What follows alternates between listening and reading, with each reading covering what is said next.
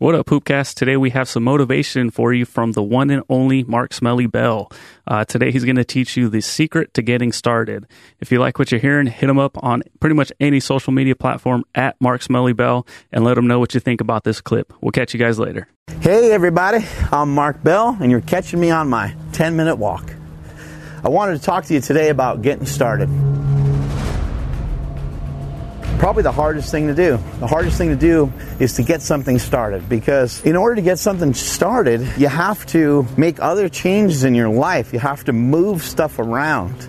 But when you think about just getting started with something, the first thing we need to consider is we need momentum. Now, the momentum can be actually very simple. If you plan out something really simple to do, the odds of you doing it increase a lot. We want to get momentum and movement but we don't want the movement to just be random.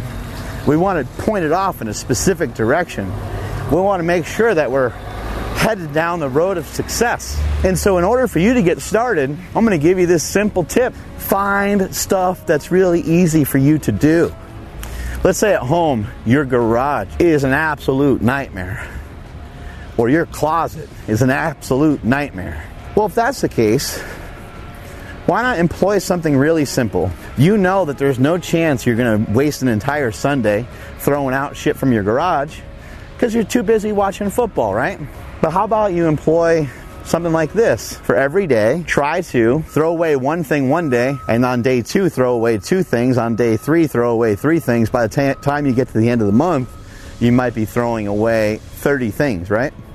On, on that last day. You understand? So it's, it's building up each time. How do you get started? You get started in a really simple way. You get started with something that is very simple for you to do. If we go back and we think about, like, hey, you know what, Mark Bell, you're right. I am too fat. I do need to go on a diet. And if you're thinking, okay, starting on Monday, I'm going to start lifting. I'm going to do two 10 minute walks. Yep, writing that down. Starting on Monday, right? We know that that's not going to happen. Not that I don't trust you that you'll go and do it. It's just that that's too much. That's too much change. That's too many things going on at once. If you want to get started, it's going to take change. If you want to be able to make changes, it will have to start with a change. It'll have to start with something simple. Let's say that you want to hop on a diet. Well, it depends on where you are in your dieting career. Let's just work on eliminating some of those soft drinks. Let's eliminate some of those sugary drinks. Can we do this for a day and just see what it feels like? How about we just do it for one day? where we don't consume any calories from liquid at all. Nothing in your coffee, no soda, no BS, right? No, no extra sugars or extra crap coming from any drinks of any kind. Try it for a day. Next day comes along and there you are wanting to have something in your coffee. Go ahead and put something in your coffee again, right?